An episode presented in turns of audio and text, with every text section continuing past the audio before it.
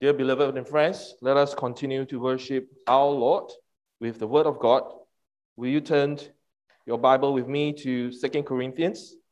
Second Corinthians chapter 9. For those of you at home as well, for others of you, you may refer to the screen. Second Corinthians chapter 9, verse 6. The point is this whoever sows sparingly will also reap sparingly, and whoever sows bountifully will also reap bountifully. Each one must give as he has decided in his heart, not reluctantly or under compulsion.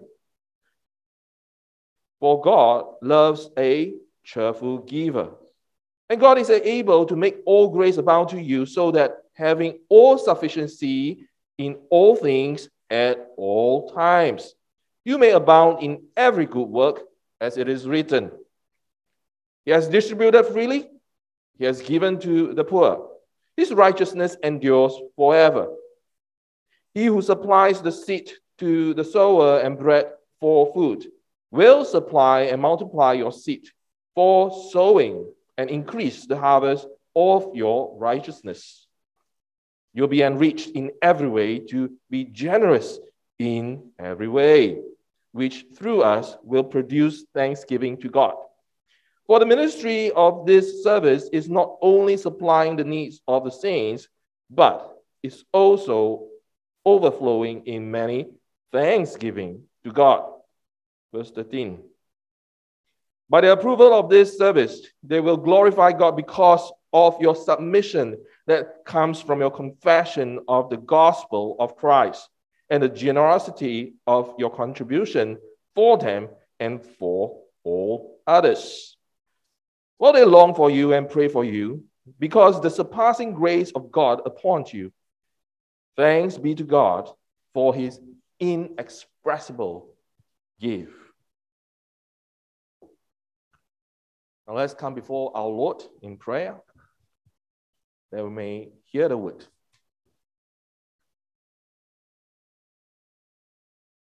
O God, who is merciful and gracious, to give us your word, that we may hear,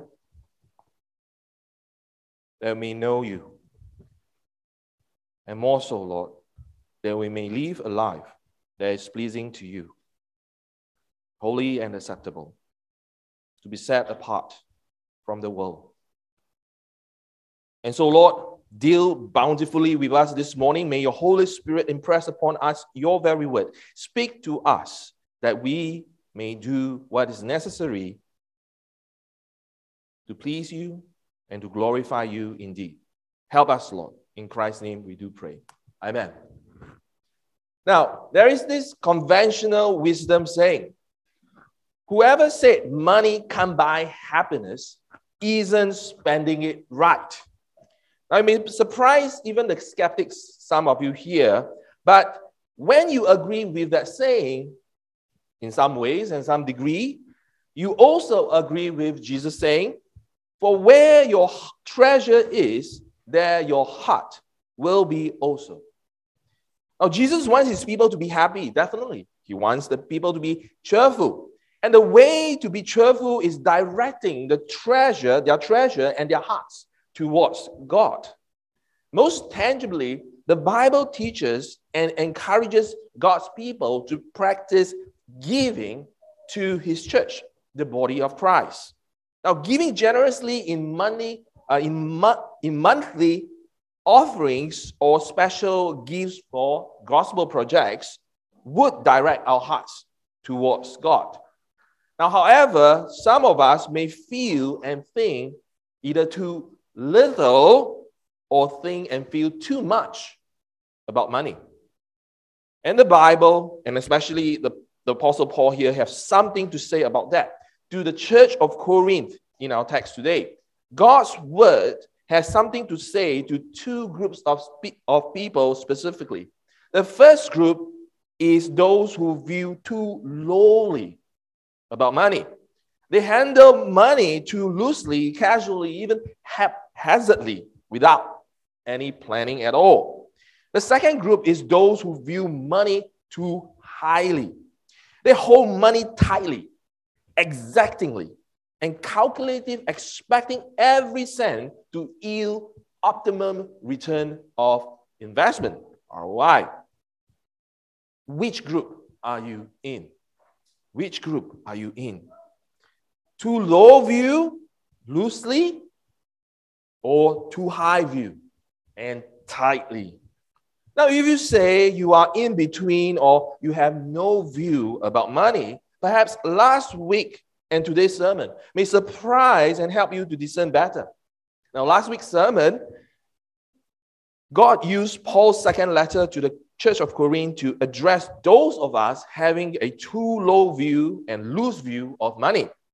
Now, this week, today, God will address those of us having too high view and tight view of money. In our text today, Paul used a biblical principle to help us to have a good understanding and application of giving. Now, the principle is of sowing and reaping. Now, through Paul's address, uh, God wants to encourage those having too high a view of money to be cheerful, cheerfully parting, cheerfully giving money to others especially within God's people, first and foremost. Accordingly, the sermon's big idea is God loves the cheerful giver, sowing and reaping according to the gospel. Now, to be clear, God loves a cheerful giver in verse 7 is, is not in the sense that God favors more a cheerful giver than an uncheerful giver. Right? It's not like that. But God is like a father, delighting over a spirited child, right? Doing the right thing. God, the Father, the perfect Father, would not play favoritism, withholding his blessings. Now, having said that, God does bless his children who obey as he sees fit. Now, in this case, God loves the cheerful giver. Now, in our text, God begins with an emphasis on a biblical principle to encourage us to be cheerful givers. Now, accordingly, the outline of the sermon begins with the biblical principle of sowing and reaping. The, the principle comes with a warning, a negative, and a positive, a blessing.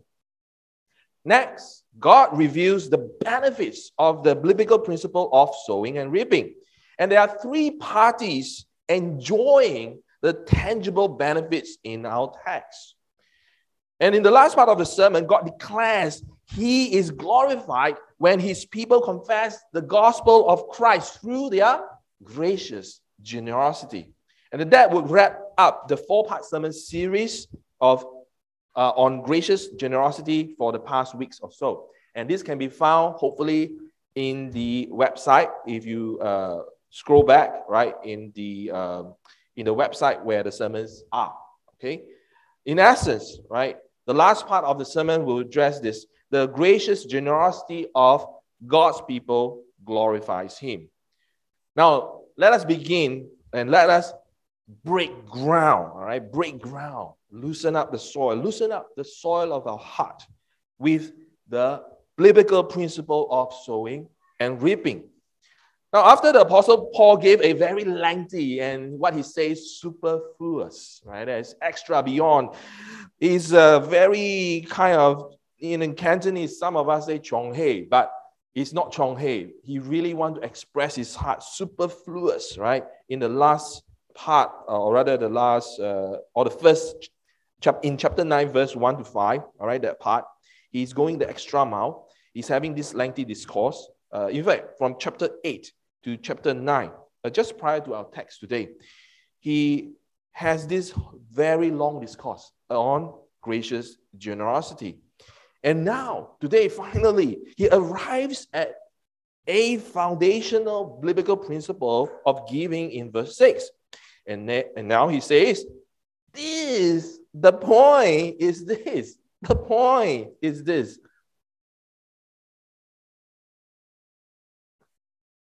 He is pointing to the principle of sowing and reaping. The principle comes with a warning and a blessing.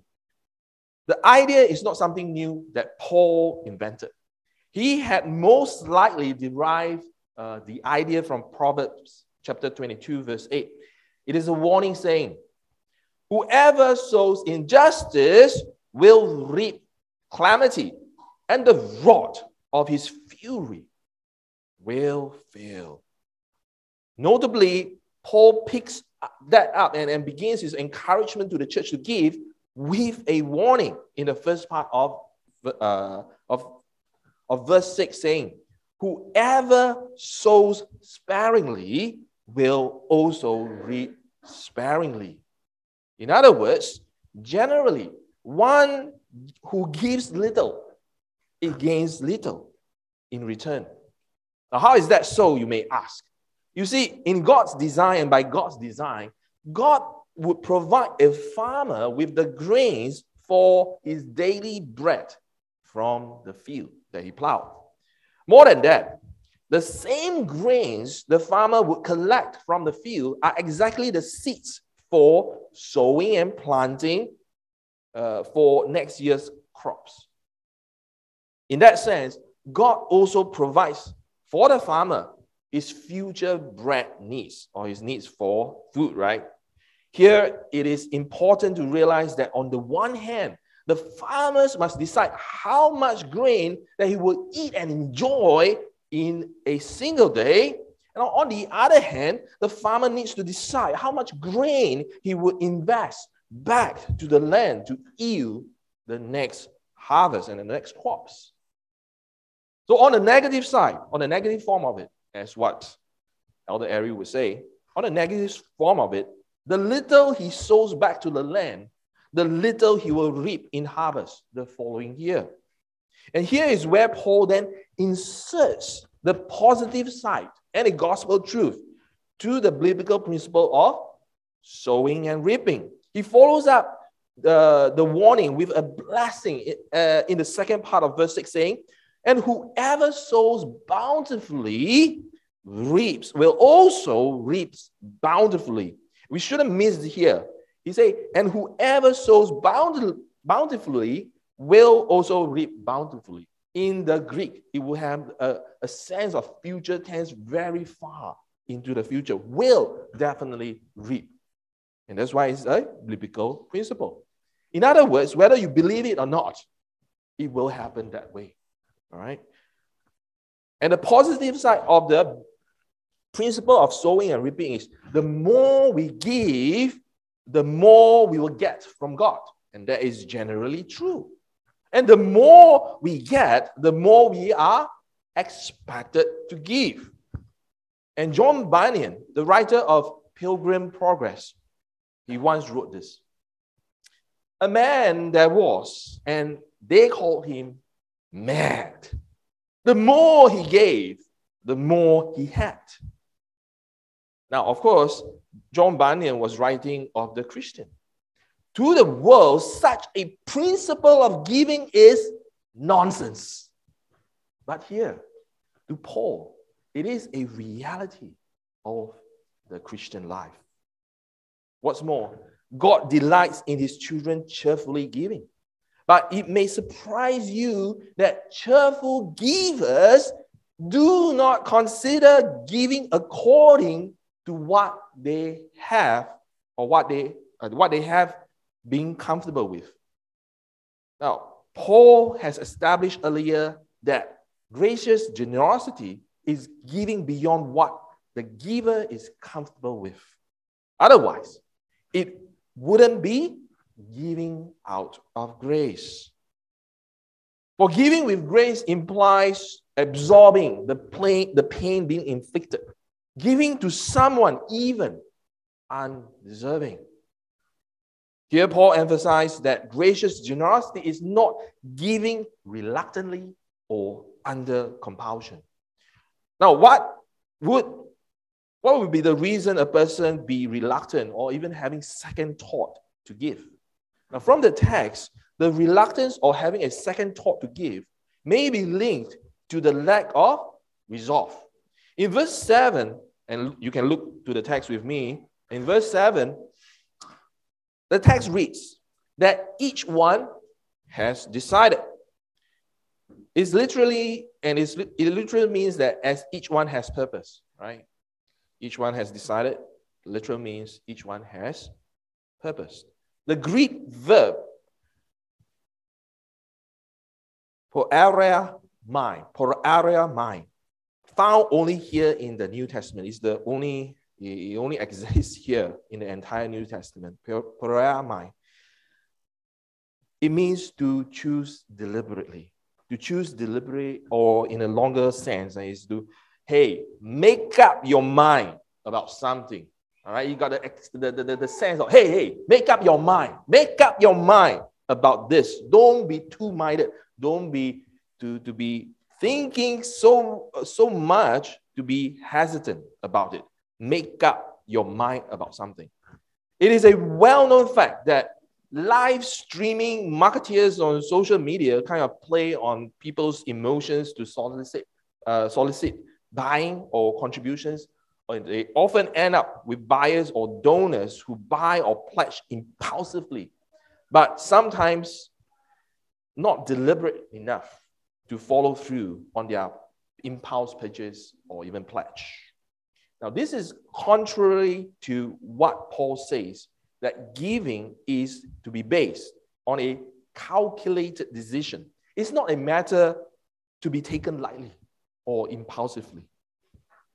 Biblical giving in the church must consider and be motivated by the gospel of Jesus. Christ Jesus planned and administrated his death on the cross. God calculated the cost to pay for all his children's sin. Not one of us is spared.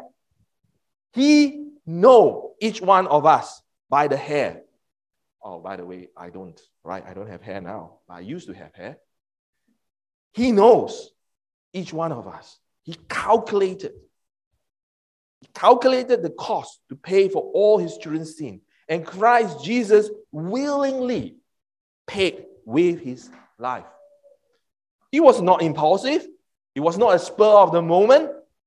God, the Father, the Son, Jesus Christ, and the Holy Spirit has long since agreed by the covenant of redemption, planned the payment way beforehand for the sins of God's people with the life of Jesus. It was calculated, it was costly, it was planned, and was paid in full, in full. By the blood of Jesus. Paid to atone and redeem God's people like you and I. So that's the good news of Jesus. We were planned, we were conceived, and all of us are wanted right at the beginning of time and even before time. None of us here are by accident. Christ Jesus is gracious and generous, but he was never reluctant. He was never impulsive or compulsive. Compulsion is purely acting out on an emotional influence, basically from others. All right, kind of others. You see others, others do this. We, I also do this. A kind of herd mentality, if you will. Compulsion is acting out of emotional influence. Others give.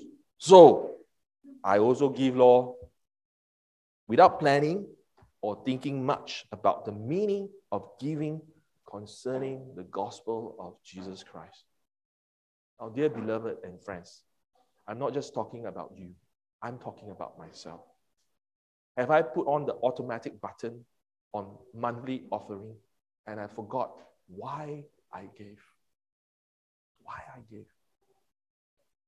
Every month, every other time, the church would need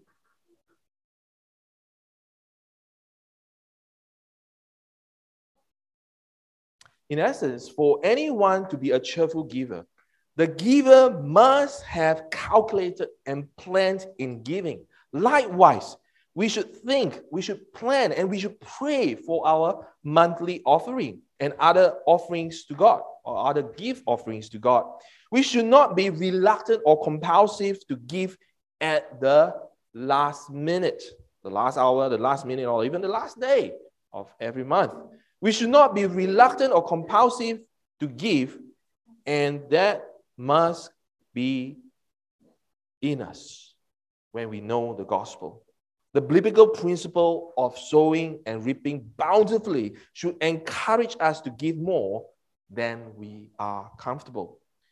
Generally, God benefits the giver, God benefits the recipient, and especially God benefits the church to reap the harvest of gracious generosity. The cheerful giver will have the benefit of, and the scriptures say this, our text say this, have the benefit of all sufficiency in all things and it at all times for the good work of gracious generosity. Now, the all here that you hear so many times, all, all in the sense of everything God designs to sustain life. Sufficiency in the sense of adequate with contentment. Right? It's adequate with contentment. How does the cheerful giver feel contented and enough in all things at all times, you may ask? Now, verse 8 answers that. The giver must believe that God is more than able to make all grace abound to the giver. In other words, God is more than able to provide plentifully more than enough to meet the giver, the giver's daily needs. Again, we'll do well to be reminded here that God provides plentifully is measured in terms of each day rather than what is needed for tomorrow or in the future.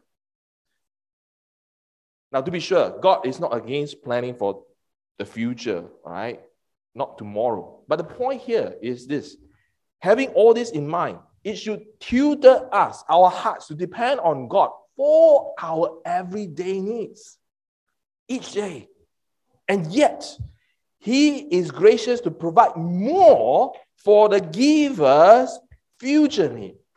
Illustrated in verse 10. And an example is a sower, which is the farmer. God provides not only for his immediate physical needs in the form of a harvest of grain for his each day daily need, but also for his future needs in the form of seed for next year's supply, right? Each grain that you open up, right, is food for you. But each grain not open up is a seed to be planted. So, dear beloved, here, if God re, if God routinely, all right, as in routinely, as in normally, right, ordinarily, God routinely, ordinarily does this for the farmer, and we do have farmers, right, around our region. In fact, Singapore is encouraging more the farmers to do more farming in Singapore, right? You can ask one of my friend, a very good friend, inherited a whole piece of land, and I kind of ask her, ask him from time to time about his farming experience, and this is exactly what he says. It's true. Like if if and he, he surely is able, and God is surely able to provide more, right? He's surely more than able to do it for us. God supplies our seed and even increases it so that we can be generous on every occasion when requires of us. So in verses 10 and 11, the term generous in Greek indicates the high moral character with sincerity and open heartedness. So if you hear the word generous here, right, it is actually of a noble sense. It's a high calling, definitely. It's high moral character with sincerity and open heartedness. In that case, general signifies open heartedness with one's possession. And for that reason, the cheerful giver will benefit from an enriched life of open heartedness. When you give your surpluses to those in need, more than what you need for a single day like today, you will enjoy the freedom from a tight chest and heart pain. and some of us even heart throbbing, right? The pain comes from holding on and squeezing tightly to our possessions or money. Here is the good news for those of us holding tightly to your money. You can be freed from your own clutches on your heart. You can be freed and enjoy the freedom of a cheerful giver. Open your heart. Now, God benefits the cheerful giver with all sufficiency and open heartedness for the good works of gracious generosity. In turn, God uses the good work to benefit the recipient of such grace. And as a result, the act of gracious generosity produces thanksgiving to God. And how is that so? From chapters 8 and 9, we will know that the churches in Judea were in, di- they, uh, in dire need, right? In dire need, sorry.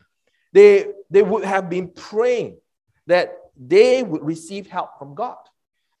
They longed for and they prayed for other churches would relieve them of the famine that they were experiencing. And they were they, and, and when they when they received help from the churches of Corinth, they would have known that God, that God has answered their prayers. And consequently, God increased their faith in Him. How is it like? Imagine this that you have been walking in the desert without water for three days, and your throat is as dry as the sand, and your lips are cracking from thirst. And then, you know, just a distance away, a camel trader kind of he come along, he comes along and, and give you some of his water. Now, wouldn't your uh, you be filled with thanksgiving to that camel trader, the giver? But then you will travel with him for, for, for another two days or so, only to find out that both of you are emptied and have emptied the water bottle before reaching a town to refill your supplies. Now, though you will be empty and thirsty for, say, another days of travel, now wouldn't your heart be filled and even overflowing with thanksgiving to the giver who suffers with you. That's gracious and truly gracious generosity. That the giver would suffer with the recipient. That's our God, our Christ who suffered with us while he was on earth. And God benefits the recipient with a heart of gratitude and faith. And God benefits not only the giver and the individual recipient of one church, but He also benefits many churches involved in this gospel project to relieve the churches of Judea from the famine. Now, there are two fold uh, benefits to the church as a whole. When I say church, it's like the larger church, three, uh, three regions, right? Uh, Judea, Macedonian, and then you have um, Achaia, where the Church of Corinth is. There are twofold benefits. Firstly, the benefit of increased confidence and dependence on God's grace for the church. They will increase their confidence in God's ministry by working together. They will grow their dependence on God for the success of the relief mission. They were a lot, uh, there were a lot of things, in fact, uh, if you have not uh, realized uh, in our time, uh, is this during back those days, there were a lot of things that would have gone wrong. Uh, there, there may be accounting issues with the collections, right? Because not all of them are financial experts. In fact, last sermon I have pointed out that the three man team appointed, uh, all of them are experts in different ways, but perhaps not financial experts. Yet they were the team appointed Titus and two other brothers. So there may be accounting issues. There may be manpower issues because three-man team won't, you know, how are they going to collect and distribute everything, right, to the whole entire region of Judea? There may be relational issues. So the three-man team is not perfect. They are still sinners, yet saints called by God. You know, right? When you took, put two person together, you multiply the amount of sins when you interact with one another. So, three persons, relational issues they would have faced. And then we have, lastly, not within the internal issues, they will have to face the external issues. On those days, or in those days, they will have faced potential bandits in their travels. So imagine if somebody tipped off uh, that this three man team is carrying tons and loads of money, right? Traveling from Achaia up to Macedonia and then down to Judea. is a very long journey, by the way. Usually they will travel by the sea, right? Uh, and if they do travel by this route, by, by land, they will face bandits, surely. There are valleys, dark valleys, there are nights, many, many days of travel. They will face bandits. But if they choose by the sea route, they will face the storms. They will face even internal strife, the, the shipwreck and all that. You know, Paul is very familiar with shipwrecks. In fact, three of them experienced, and God preserved his life. So there are lots of things that will have gone wrong. The churches, everybody working together, we have been praying for them and they needed to depend on God's wisdom and protection for their success. Not just for one local church, for the success of the entire church throughout the region. So that's the first benefit increased confidence and dependence on God's grace for the church by and large. Secondly, the benefit to the church as a whole is bringing many churches' relationship closer. And here is the key to the urgency of Paul's appeal to the church of Corinth. Eh, For the most part, the recipients were conservative Christian Jews who still regard the Christian Gentiles in Corinth with a certain amount of fear and even suspicion.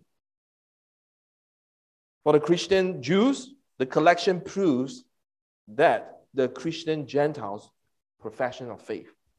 In this case, the gift collection served as a litmus test by which the Gentiles' uh, faith is shown to be genuine. All right? And Paul anticipates that the relief mission will impact the whole church praying for the Corinthians. So the Jews would have been praying for the Gentile Corinthians. And so that will be forging a closer fellowship and relationship between the Jewish recipients and the Gentiles givers. Now, what you're seeing here is a most beautiful picture. You must remember the Jewish people and the Gentiles, they never, never got along, right? Almost forever until Christ came to unite them.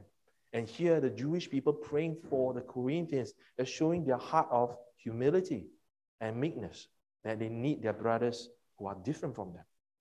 And the Gentiles, though the Jewish people might be, you know, not so easy to get along with, the Gentiles giving to them is a sign of they receive the good news of Jesus Christ, acknowledging that the gospel came from the Jews first and foremost. So you see, here is a beautiful display of relationship being brought closer with the simple and not simple, a rather complex project of collecting and giving of gift to one another. And when the relief mission is successful, God will get all the glory. The giver, the recipient, and the whole church of Jesus Christ will glorify God as they experience all the benefits.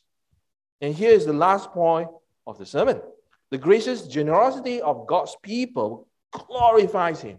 Now, verse 9 says that God distributed His lavish provision freely, and He's generous with or to the poor. And when God's people give to those in need among them with gracious generosity, they prove that God's righteousness is true. Now, the righteousness of God here is taken to mean his covenantal loyalty.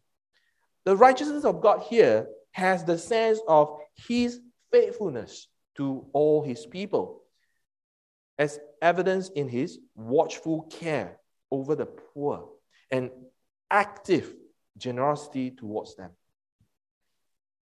If verse 8 taught God is powerful enough to make the church of Corinth overflow with generosity, then verse 9 teaches that God will not abandon the poor among God's people. He will not abandon God's people, but remain true to them. Because God is both powerful and, and He's faithful, both to the rich and the poor.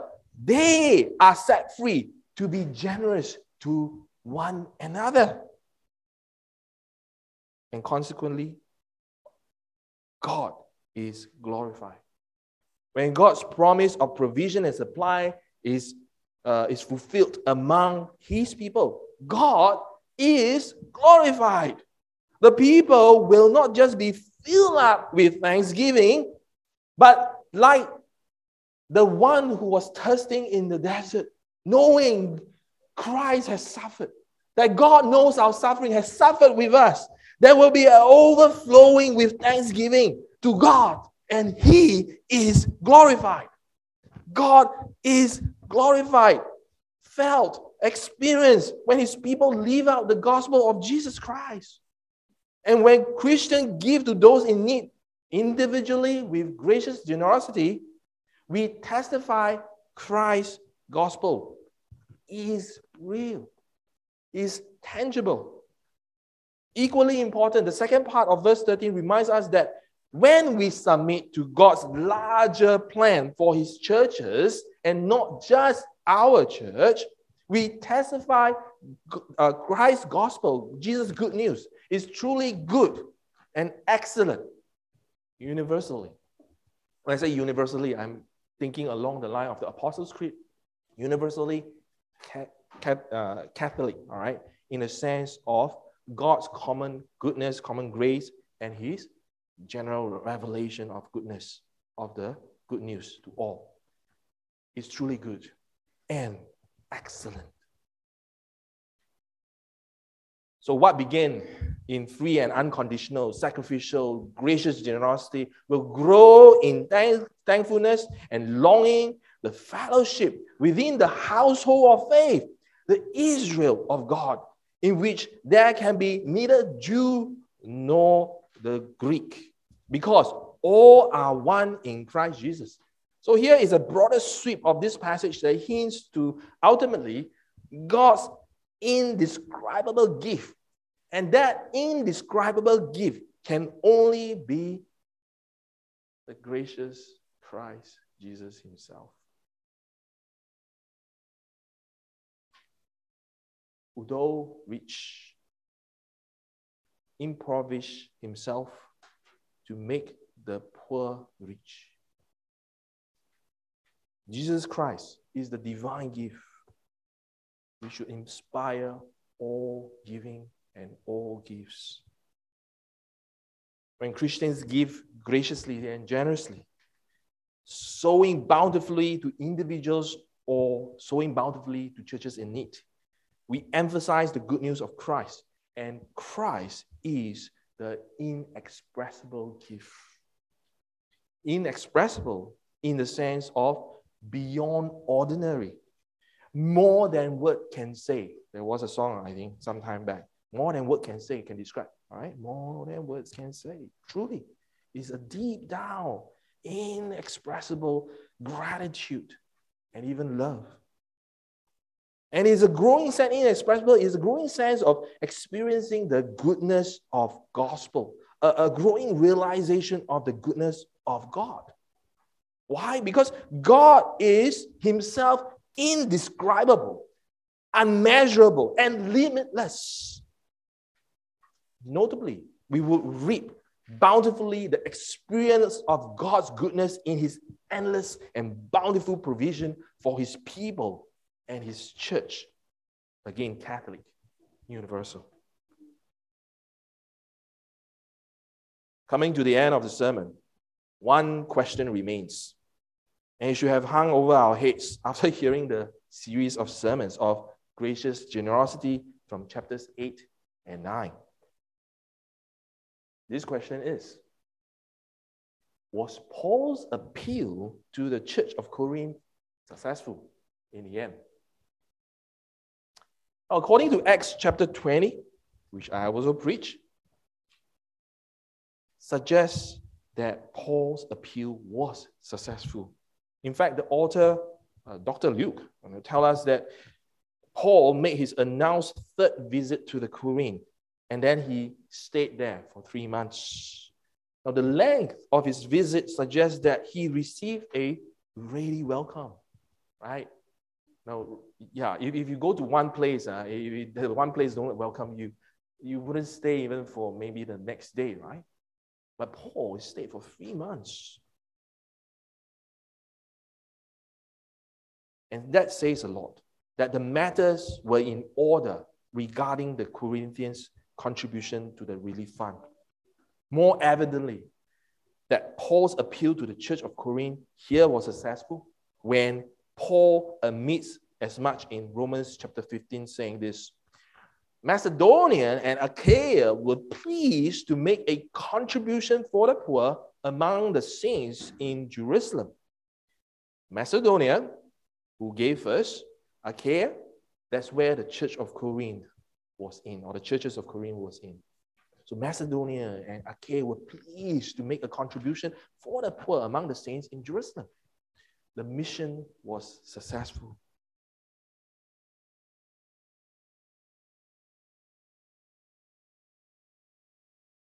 And so the Corinthians not only came around under the rebuke and discipline of the apostles Paul and the larger church body, the church of Corinth was revitalized because of their giving, because of their outward action of gracious generosity.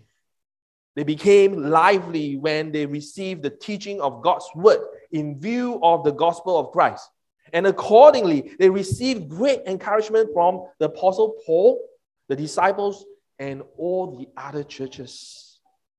Moreover, they will be incredibly encouraged and cheerful when they experience God's goodness of sowing and reaping bountifully. Dear beloved and friends, may we also be encouraged to become cheerful givers of our Lord Jesus Christ with our Lord Jesus Christ. And this